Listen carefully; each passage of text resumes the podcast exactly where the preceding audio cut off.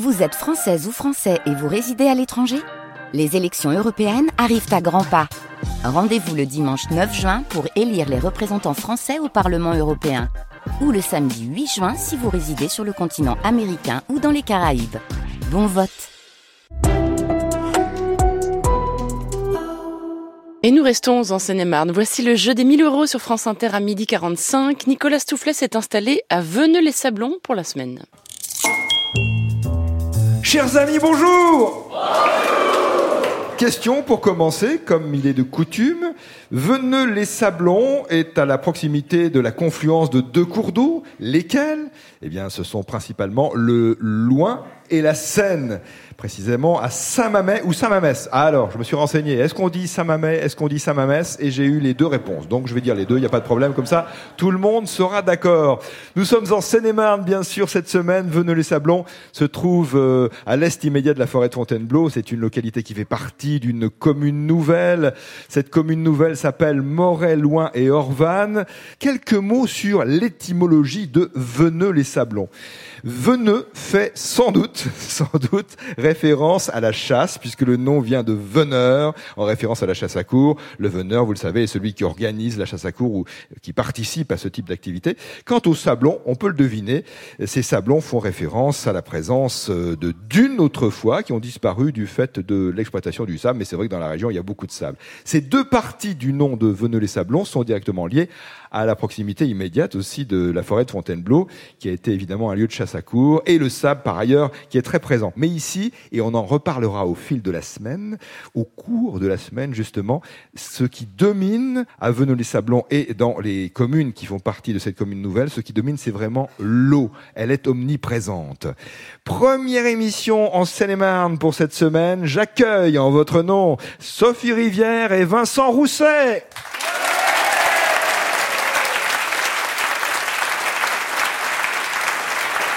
Bonjour Sophie. Bonjour Nicolas. Ah pardon, je vous ai réveillé peut-être Euh, Un peu. Ah, pardon. Je plaisante. Vous êtes consultante informatique. Je suis certain que vous travaillez beaucoup à domicile. Oui, à peu près 90% en télétravail. Après, euh, c'est un choix. Euh, Nos locaux restant ouverts, je pourrais tout à fait décider d'aller au bureau. Où sont vos bureaux? À Paris Vous allez à Paris de temps en temps quand même? Oui, bien sûr. J'y vais pour voir mes collègues et mes clients. Vous êtes euh, une habituée de cette scène? Oui, je fais du théâtre ici en fait. Euh, c'est une association de théâtre qui s'appelle l'ACV, euh, la- l'atelier de comédie de Veneux. Je crois qu'il y a certains en plus, euh, certaines personnes de l'association qui sont présentes dans la salle.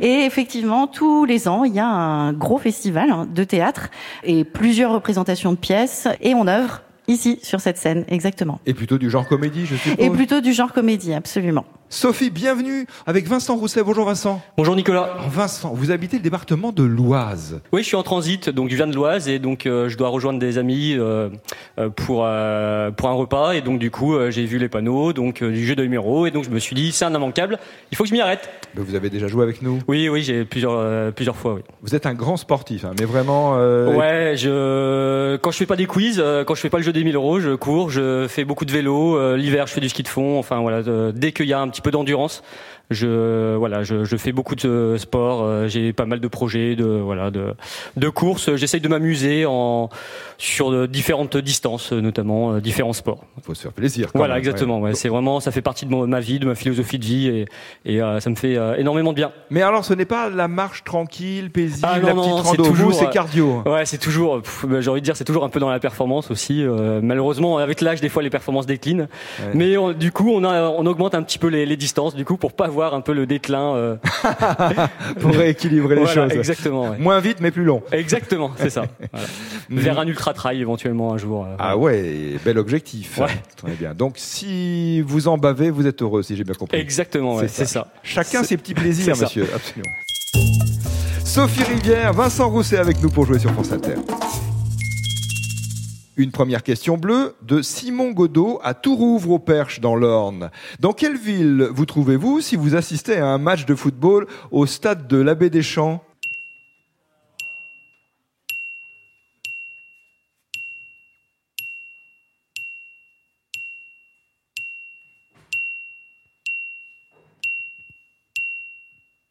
Moi, je, moi, je ne sais pas.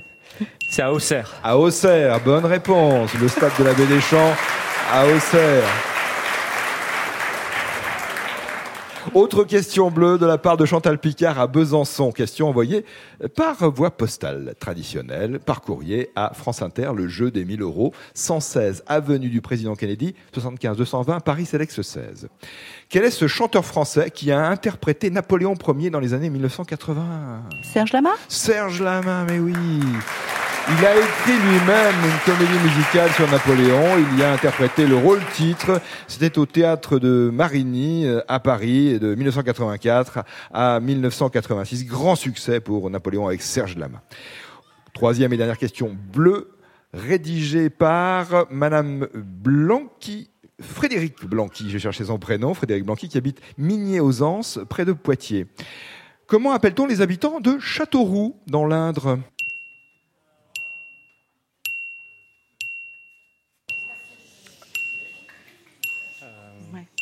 Les Castel quelque chose. Castel-Roussien. Les Castels Roussien, Castel-Roussois, Alors- Castel-Rousset. Non, vous avez dit Castel-Roussien, vous brûlez, mais ce n'est pas tout à fait ça. Castel-Rou- Castel-Rhin, Castel-Rien, Non, Castel. Vous avez dit Castel-Roussien. Tiens, ouais. Vous étiez très proche. Castel euh, Rou- Rousset? Non. Non. Castelrien, Castel rien Ah, Castel quelque chose Si. Castellin, Non, Castel-Roux.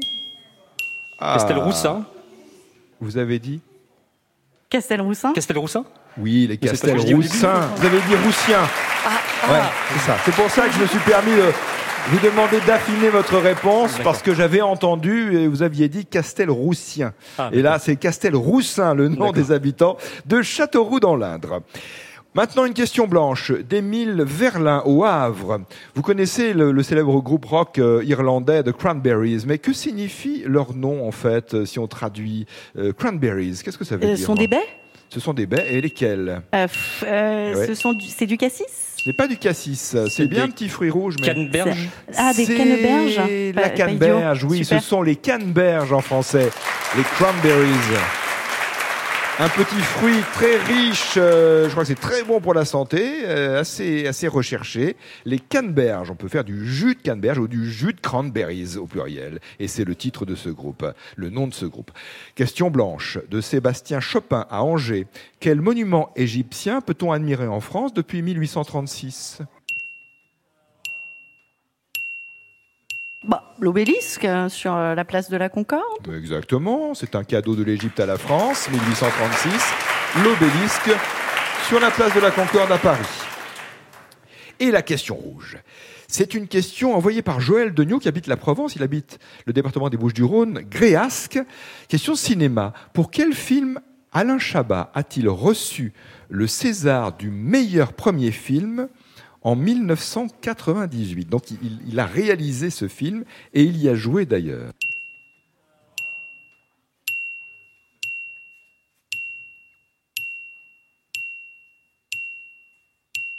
Alors, euh, Didier? Bravo. C'est pour le film Didier. Vous avez raison, Sophie et Vincent. Dans ce film, Chabat. le Labrador, un Labrador prend une apparence humaine, mais reste psychologiquement toujours un chien, admirablement joué par Alain C'est- c'est Chabat. vraiment un excellent vraiment excellent, excellent.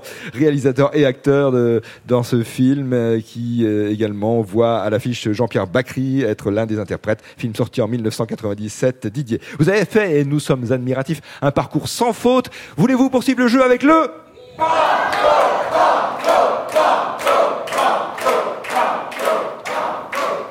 Sophie Rivière, Vincent Rousset. Banco. Banco. Le jeu des 1000 euros. Nicolas Toufflet sur France Inter. Sophie et Vincent, vous êtes concentrés et détendus. hein. vous alliez les deux qualités, les deux attitudes, c'est tout à fait ce qu'il faut. Question banco de Denis Hamel de Visy en Isère. Vous connaissez l'expression peu me chaud, hein, qui veut dire peu m'importe au fond, hein, peu me chaud. C'est une expression un petit peu euh, soutenue, hein, littéraire. Et la question de Denis, quel est le verbe, un infinitif, utilisé dans cette expression peu me chaud? Chaud, quand c'est conjugué ainsi, ça s'écrit C-H-A-U-T. Mais quel est l'infinitif de ce verbe?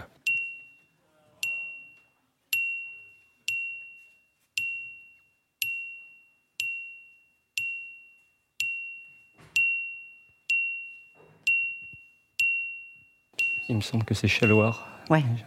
c'est ça, on je, confirme. Je, je confirmerai. Je, je, je, oui, je pense aussi. Je ne suis pas sûre. Mais je, si, je, ouais, je pense que ça. Tu veux, On tu veux est le dire sûr- Non, vas-y, vas-y, je t'en prie. Ok. On va se lancer Oui, allez-y. avec le verbe chaloir. C'est le verbe chaloir à l'infinitif, et c'est un verbe défectif et impersonnel. Infinitif chaloir, qu'on retrouve essentiellement dans l'expression peu me chaud, autrement dit peu m'importe. Vous avez répondu au banco? Vous pouvez vous arrêter, mais vous pouvez tout remettre en jeu avec le Super, super, super, super, super. Moi, j'y vais. Super. Super. Super Banco